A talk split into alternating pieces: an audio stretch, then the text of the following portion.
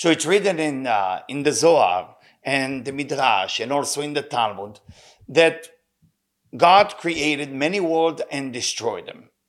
Bara olamot ve'ichrivam. That's what it's saying. Bara olamot ve'ichrivam. Meaning, he create universes or worlds and destroy them. By the way, the word, the word world meaning olam, olam meaning ne'elam, ne'elam meaning disappear.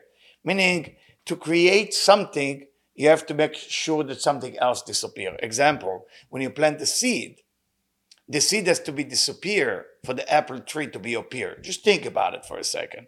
Now, what is that idea of destroy something and then create a better one? Is that mean that God changed his mind? That's the biggest question that Rabbi Yehuda Ashlag asked in the Talmud Sefirot, in the study of Tree of Life by Rabbi Isaac Luria. And the answer go like that. Well, there is two aspects to the creation. The first aspect of creation, it's called bara et ha'olam bemidat adin. He created the world with the judgment attribute. What does the judgment attribute mean? And why God changed his mind after that? Did God really change his mind? Is that the way it go? The judgment attribute meaning there is no place for evolution. It's like I'm giving you all the answer, I'm taking care of everything. It's a judgment, meaning things that come from above to below. You cannot add nothing to it. It's like a child sitting and seeing his mother baking. And there's nothing he can do about that baking. He just enjoyed that amazing cookie or cakes or great cooking of his mom. That's called Midat Adin. Midat Rachamim, creating the world in Midat Rachamim, meaning the attribute of mercy, meaning that it's giving a chance to us to be involved in creation. Meaning it's coming from below to above. It's when the baby is already grown and when they see the mother is about to bake the cake, he said, Mom, can I help? Can I be part of it? Can I go at least buy the eggs or the flour, or the sugar? Let me at least mix it. That's called Midat Rachamim. Now the question is that Rav Ashlag and all the Kabbalists ask, did really God change his mind? Or we are talking about two entire existence that are coexist in the same time? Is that what we're talking about? And of course the answer is everything exists in the same time. The attribute of Midat din, the attribute of judgment attribute, it exists there but it's not available or accessible for us as human because if we will enter that level, we will have nothing to add, like a child who can add nothing to the baking of a cake of his mother. The Midat Rachamim, the attribute of mercy, is when we getting a chance through the tikkunim, through the free will, to overcome whatever we need to overcome, whatever it's mitzvot aseh, how to do mitzvot aseh with excitement, or how to stop ourselves from not doing the wrong thing, mitzvot lot aseh, with yir'ah, with an awe and respect. This is called midat arachamim. It's giving us a chance to be part of creation. So it's not God changes mind. God created two existent. One existent is waiting for us when Messiah will come, when the temple will be built, when it will be immortality, meaning Tchiyat HaMetim. And one aspect that we are experiencing right now, that we are in charge, step by step, to evolve whatever it will take one lifetime or more than that until we get to the goal that we're supposed to get.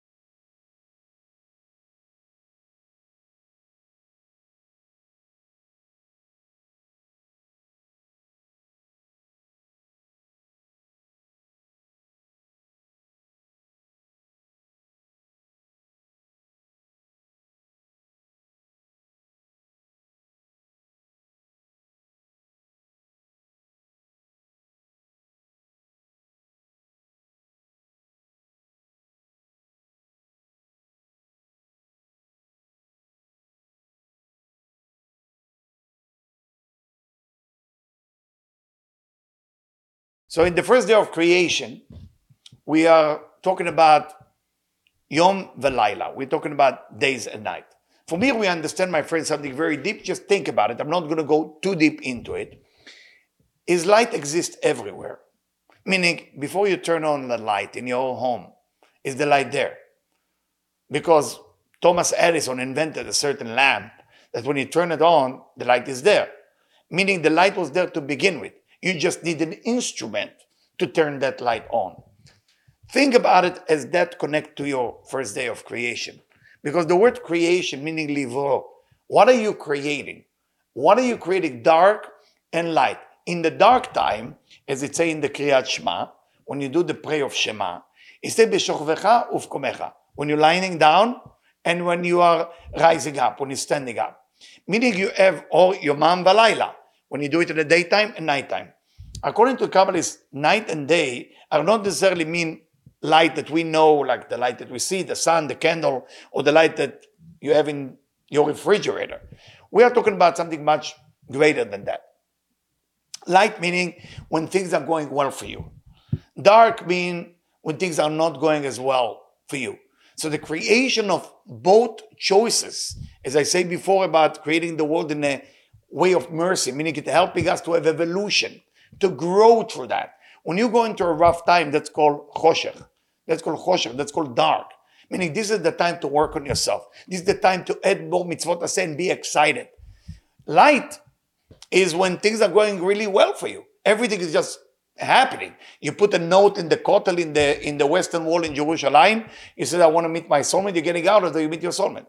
Everything is working well. What do you do then? Then you need gratitude. Then you need appreciation. Then you need to do to to have more awe and respect. It's called mitzvot lotase.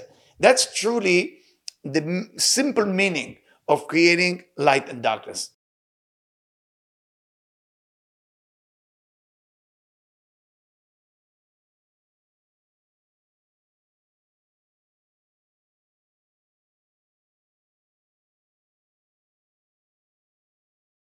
In day two, we are talking about the rakia. Rakia in uh, English, as the Zohar, as Tikkunei Zohar explained, is the firmament. Now, rakia is also comfortable lirkoa. Lirkoa is what the artist does with the with the copper. When the artist take the, the hammer and he hit the copper, that's actually lirkoa. This is lirkoa. Lirkoa also mean when you hit your feet on the ground. This is also called, called rakia the level, I'm going to go a little deep, you can keep it or leave it. Uh, the level between Atzilut, the word of emanation, to the word of creation, called Rakia. According to the Kabbalists, the whole concept of Rakia has to do with what we call curtain. Curtain to separate between one side to another. Why do we need a curtain? Think about it for a second. If you want to watch me right now speaking to you on your video, you need a screen. You need a TV. You need to watch it on a big screen. What is the screen does? What is how is it work? The screen will reflect the light that hitting the screen, and then it reflect back to your eyes. For me, we learned that actually the movie itself that you are watching, this motion picture, not movie, motions picture, meaning many pictures in motions, that things exist coming from the projector. Before it hit the screen, it's already exists. But until it hit the screen, you're not going to see it. I mean, you can put your head like we did when we were a kid in front of the projector and you're going to see it on your head. It's not going to be pretty. But if you let it go and you let the projector hit the screen, then the screen hit back to you the revelation. So basically, the rakia, the creation of the rakia, is the creation of the revolution, or the revelation, I should say.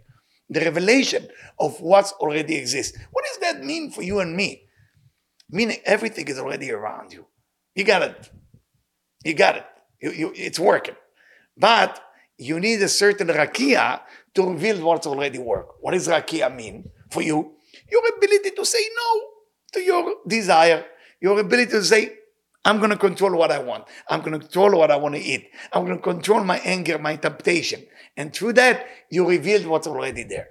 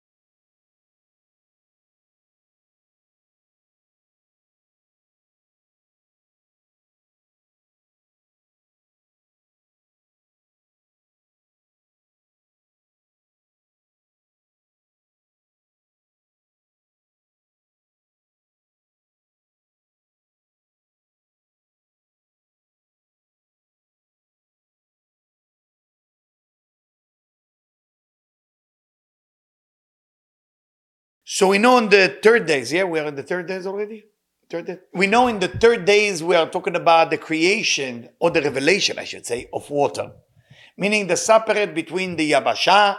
Yabasha mean land, but yabasha also mean yavesh. Yavesh mean dry. It's very interesting, right?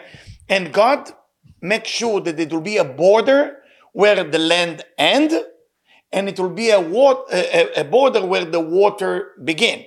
So they will not mix with one another. That's why when you go to the beach, people feel romantic or people feel connection. There is a, a, secret meditation that actually, when you stand exactly where the water meet the land, that's actually the, the, the place where God put the blessing. Because that's the border that the water cannot cross the land and the land cannot cross the water. What is God trying to teach us here? It's true that within God, from God's point of view, there is no limitation. But God put limitation in this universe. That's why He gave us the five senses. The five senses help us to create a limitation with the way we experience our universe. That's why we look at the universe as a very beautiful thing. Can you imagine that everything will mix up, like in the beginning, tohu vavo? The water will be with the land, the light will be with the dark. You will not be able to recognize one from another. So, what is the purpose of that separation between land and water, beside the practical purpose that we can go to the ocean, we can build a house, and so on and so on? The idea, it's not a separation. It's basically creation of two entity. There is two entity, the land, Yabasha, and the mind. The idea of Yabasha and the mind, ולמקווה הקרה ימים, you know, the, the, the water called yamim, ocean or sea. Think about it for a second, how we look at life when we are separating between a certain domain like a public domain, a single domain, or what we call Karmelit. It's a separation of energy, a separation of frequency. It's not the same when you walk into the water, and it's not the same when you walk out of the water. When you are on the land, and you're no longer touching the water. Those of you experiencing swimming in the ocean, you feel different. You don't even know why you feel different. When you go into the water, there's still land under your feet, but you feel already different. Is that because your feet just got wet? or because you're actually moving from one frequency to another. And that's actually the answer because God basically create that separation. Now you may ask, not separation, I, am sorry, different uh, uh, forces that each force will be in different place. Now, of course, you may ask the question, why sometimes the water take over? Storm, ocean, the ocean take over and flooded the whole city. How can that be? I mean, after all, there is rules. There is rules that you cannot cross that piece of land. Very good question. And the answer for that, because sometimes human, we, we, unfortunately, acting not in the best way, and we're crossing over from where we are to where we shouldn't be. Some people desire things that don't belong to them. Husband of somebody else, wife of somebody else, house of somebody else, money of somebody else, justice when we are not keeping ourselves in the concept of love the neighbor as thyself, then unfortunately the water can no longer behave in the way they're supposed to behave. They will not hold themselves in the area where God said, don't cross that area. Because if the human allowed themselves to cross, like happened in the time of the flood, and we're going to read about it in Noah, because they couldn't hold it. Everybody did whatever they want. Then the water do whatever they want. Because that's a mikveh. The water is like a mikveh. It's purified. So the water come to purify what went wrong. But if we all behave good, no problem. The ocean stay in its place. The river stay in its place. Bezrat Hashem, I hope it will be that way the whole time.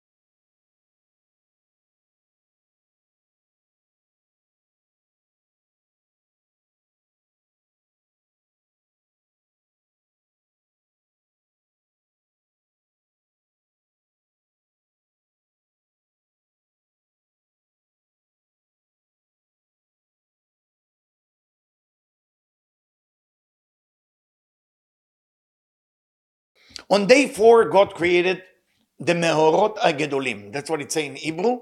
Meorot.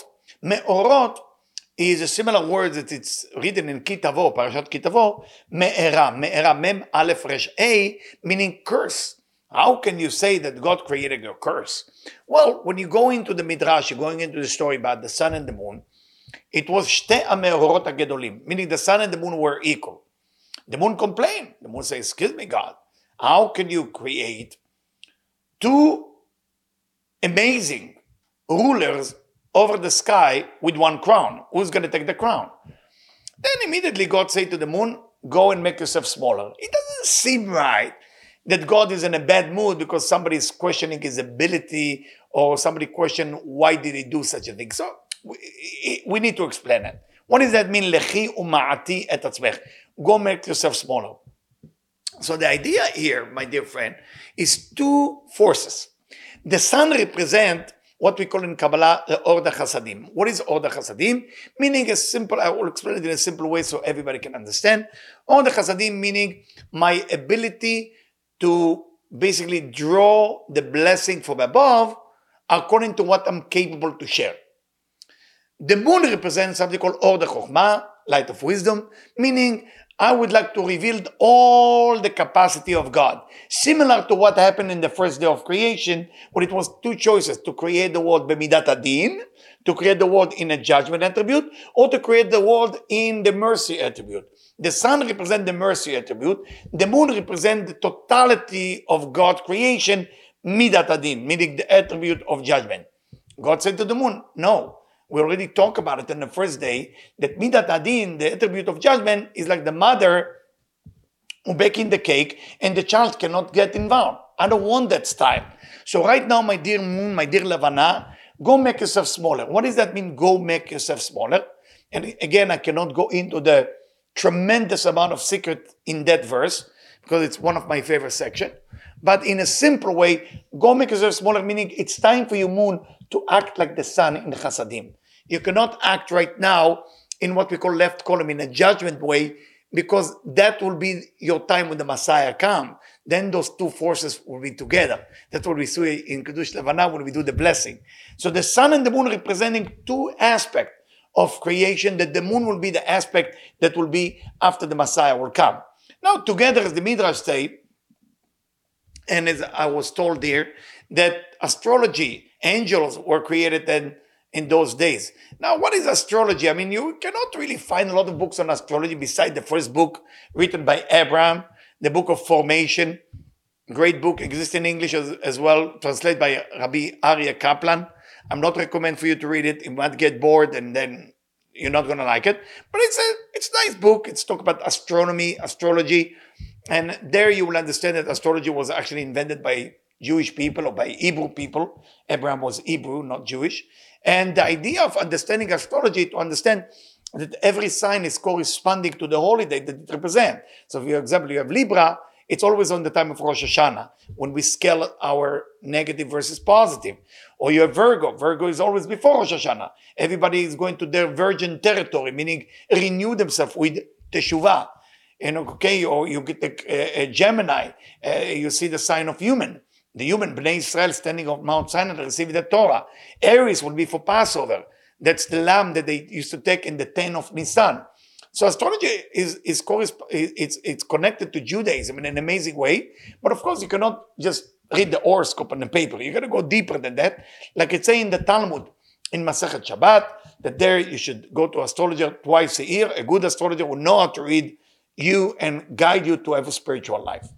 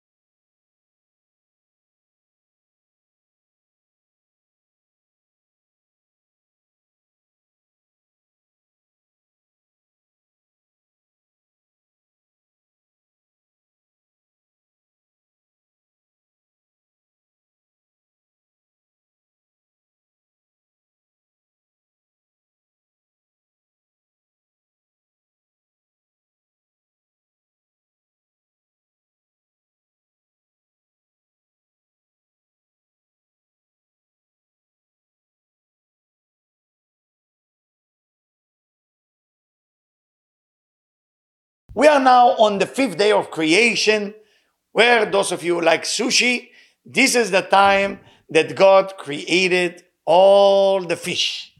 It's amazing, you know, fish, according to Kabbalah, you know, when you want blessing in your life, you think about fish. But the question is why? Because there is a verse that say, the blessing exists on thing which is covered from the eyes of a human being.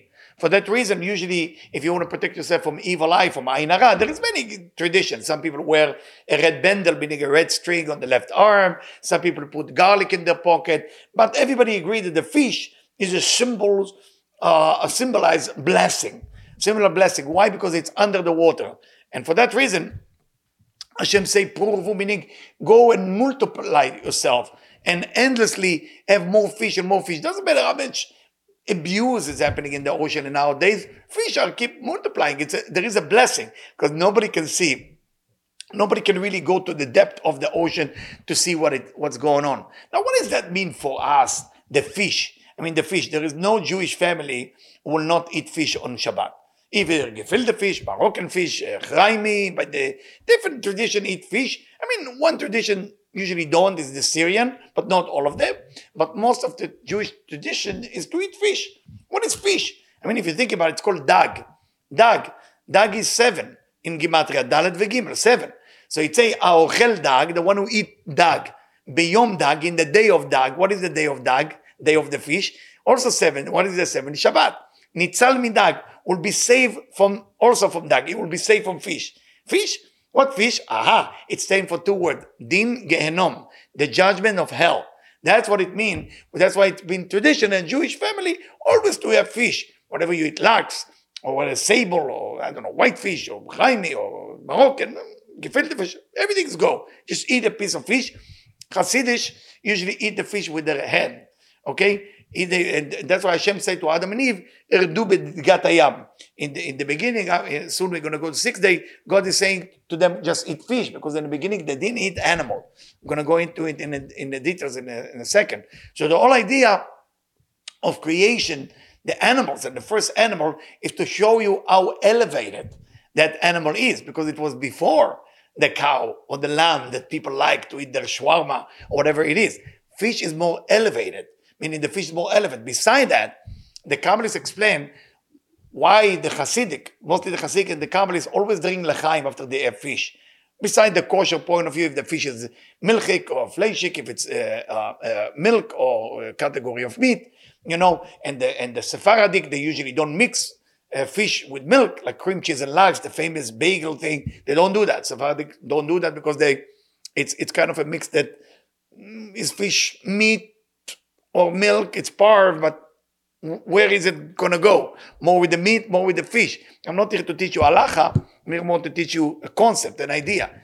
And the idea is to understand that the fish itself is a very elevated. The Kabbalists explain that's why the, the fish doesn't have an eyelid, or at least it doesn't seem to have eyelid. So it, they sleep with their eyes open, like tzaddikim. And the Kabbalists explain that all righteous people that did perfect job the last thing, if they didn't finish their job, they've been reincarnated into fish. And that fish go on your Shabbat table, kosher fish. And when that fish go on your Shabbat table, you are actually elevated that tzaddik to go to a good place, and that righteous soul will help you for the rest of the Shabbat or even for the rest of the week. That's why you do lechaim with each other after you have fish. The importance of fish. Also, think about it. The ocean is a mikveh. It's a natural mikveh. So the fish are always in the mikveh to show you how righteous they are. So I'm sorry I didn't go with the story of creation fish. I just show you a different aspect of how to look at it. And I hope you will uh, take it and adapt it. We're coming to the sixth day, the day that we all, when we hold the cup of wine, Yom HaShishi when we say that Friday, the creation of Adam. But before that, many people don't, don't know that. There is Behemoth, beast. God created the beast before. For that reason, King David is telling us, Adam ubehema toshia Hashem. God, God, we, King David asked God to say, a human and a beast, please, help us. Because sometimes a human can act like a beast. And acting like a beast doesn't mean he act better. He act worse than a human being. Meaning he's going after his temptation, food and sexuality. Also animals going after food and sexuality. If a person can only think about those two aspects of life, then he's not a human yet. He's maybe in the body of a human, but he's behemah. That's called behemah. That's called a beast.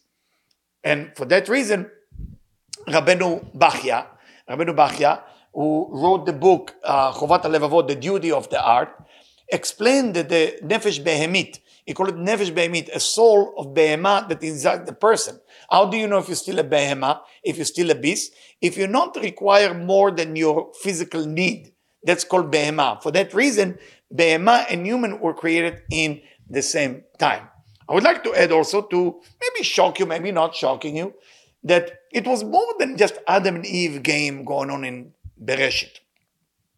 It was actually another woman there that I cannot go into the details, but you, if you want, you can reach out and I can tell you more about it. It's kind of dark a little bit. Uh, I will tell you also that Adam and Eve were not created one after another. They were created together. It's mentioned in Talmud and the Zohar and the Arizal talk a lot about it. They were created back to back. Back to back. What was the first day of creation? When, when did it take place? A day that we're familiar with. Very good. Rosh Hashanah. On Rosh Hashanah, we're celebrating the creation of Adam and Eve together. That's why when we blow the shofar, it's giving us a chance to separate Adam and Eve from back to back and turn them on Yom Kippur face to face. And in Sukkot, they're hugging.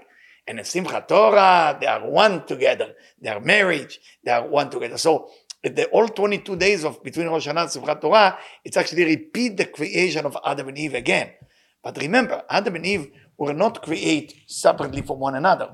So why does it say that uh, lot of eyot Adam levado when God said it's not good for Adam to be alone? Well, if you look at the verse before, it's a zacharu nekeva bara otam. He created a male and female otam together, and they were back to back, so they can never see each other. That's why they were lonely. But when God put Adam to sleep, it said that he took the rib. Rib those of you who know Hebrew, tzela, tzela, tzadik lamed ain, also stand for side, meaning the side, the back of Adam, that's called the side. Separate that, turn it around. Even you can challenge me biologically about the amount of organs a man and woman have, the ribs and all this that. And I'm sure you're gonna find me wrong biologically, but I'm not teaching based on five senses. I'm teaching based on mostly spirituality or Kabbalah or the religious study of all the mafarshim, of all the commentary. But if you find it wrong biologically, please continue to go with biologically if that help you to connect to God in a better way. I've been told uh, that the part that I say too scary about the other woman, there is another woman that been created at that time. She was a jealous woman. She's the one who killed all babies. Meaning when a woman give birth to a baby, a baby can never stay alone in the room, especially till the breed. And the reason for that is there is a woman by the name of L-I-L-I-T-E. Her job, and it's better not to mention her name, her job is to get rid of all Eve's children. We are Eve's children. Her children called Bnei Adam, the children of Adam. Why they call the children of Adam? Because they were not really conceived with a woman. Meaning, her and her daughter, name her daughter name is N-A-M-A-H, is basically the one who caused men to waste sperm, whatever while he's sleeping, what we call a wet dream, or while the person is masturbating, when a man is masturbating. Those sperm is not going to the toilet or to the ground. They are creating a demon. The mother of all demon, that's her. She's the mother of all demon. So when a man think, ah, it's not a big deal, I didn't do anything wrong. No, you, you did creating a lot, of, a lot of them. A lot of them, and they are actually around you until you get rid of them. The way you get rid of them is by Kriyat Shema Lamita. When you say the Kriyat Shema on bed, say the Shema, and you say, Ine Shlomo, shishim giborim, when you say the 60 uh, strong men of King Solomon, you get rid of them. But remember, to fight that woman which not exists physically, she can exist physically, she can come in, in, in a body of a woman, but it, you will not know that. And tempting the man to do all of the wrong thing, to leave his wife, to go with another woman. She can come in different form. She can change in form. That's why I didn't want to mention it because you might get scared. You got panic. Those of you who are kind of dating say, "Oh my God, I don't know what's in front of me." So don't panic. It doesn't happen like this. If you purified yourself with the mikveh, with pray, with all kind of amazing thing that Judaism has to offer, you don't have to worry about that kind of thing. For example, if you take Shimshon, Samson, Samson's mission was to correct that woman. That's why if you look at the, the woman name there, Delilah. Mm-hmm. If you take the Dalet out, it's the same name. Okay? That's, that was her in a different form. She was coming from the nation called Pelishtim. And that's her job. Samson was the reincarnation of Adam, supposed to correct the, that, that aspect. And he didn't. And for that reason, we also, when we open the ark, what do we read? Very good. We read Berich Shemeh from the Zohar. How many words there is in Berich Shemeh? 130 words. Why 130 words? For the 130 years that Adam spent with her. Yes, Adam was with her for 130 years. And those 130 years, we're supposed to correct it. For that reason, Kabbalists will say the verse Eliyahu Anavi Zachur Latov after every Shabbat. 130 times they will repeat it, just to be able to fight with that aspect of uh, temptation, wrong sexuality, that tempting men to wasting sperm, and through that she can have her children that called the demon.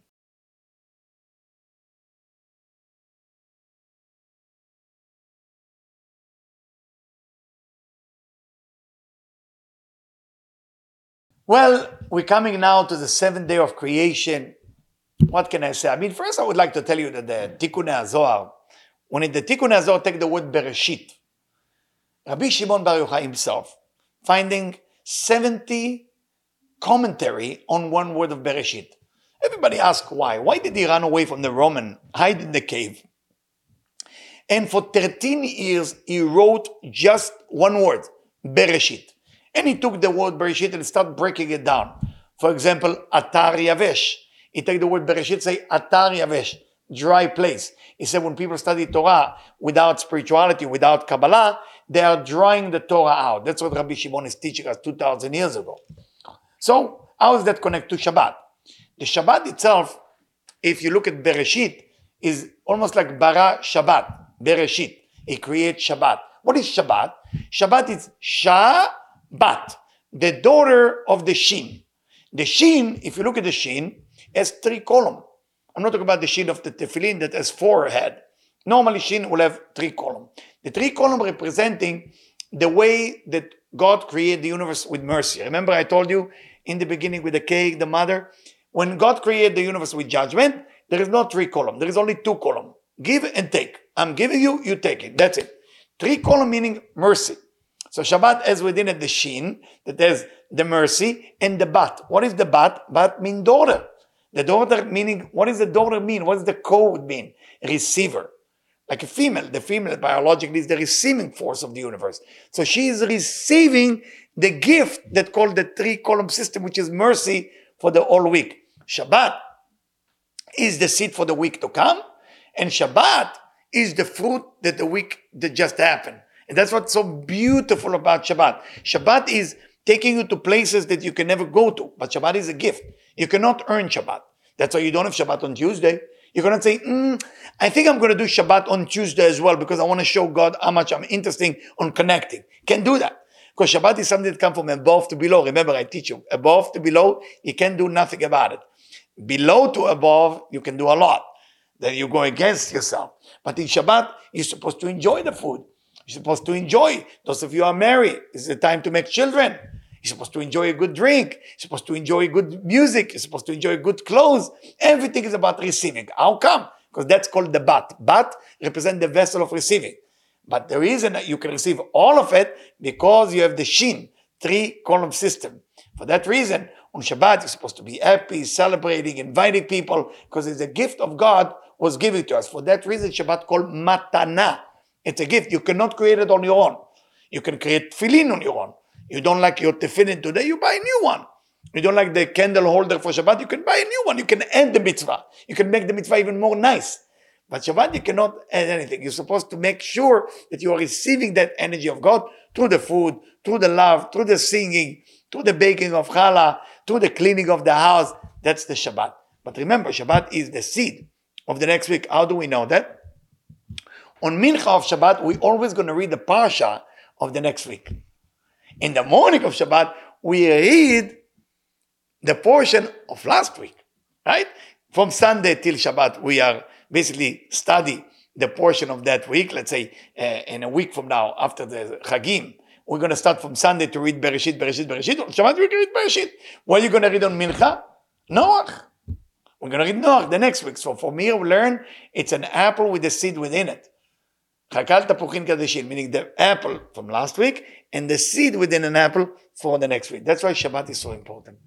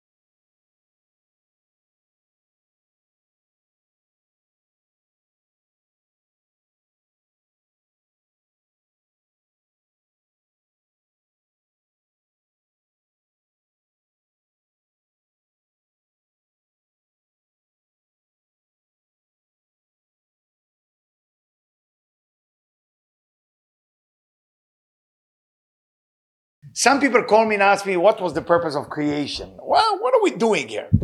And when you look at the purpose of creation, it say that God say, I'm creating this world le'etiv lenivra'av, to do good to the one that he created. But not all the time we're experiencing good. So how come?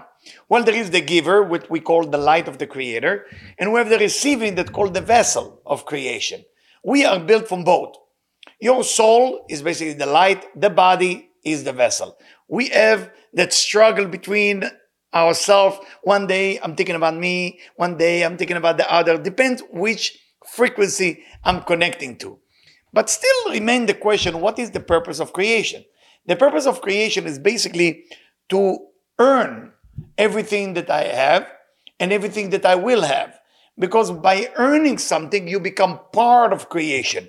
But just sitting there and receive everything that God want to give you, you're not going to enjoy the ride because you're going to be exactly like the example I keep using about the baby and his mother baking a cake, or by a father or buying a puzzle, thousand pieces, and fix it for you. You want to be part of creation.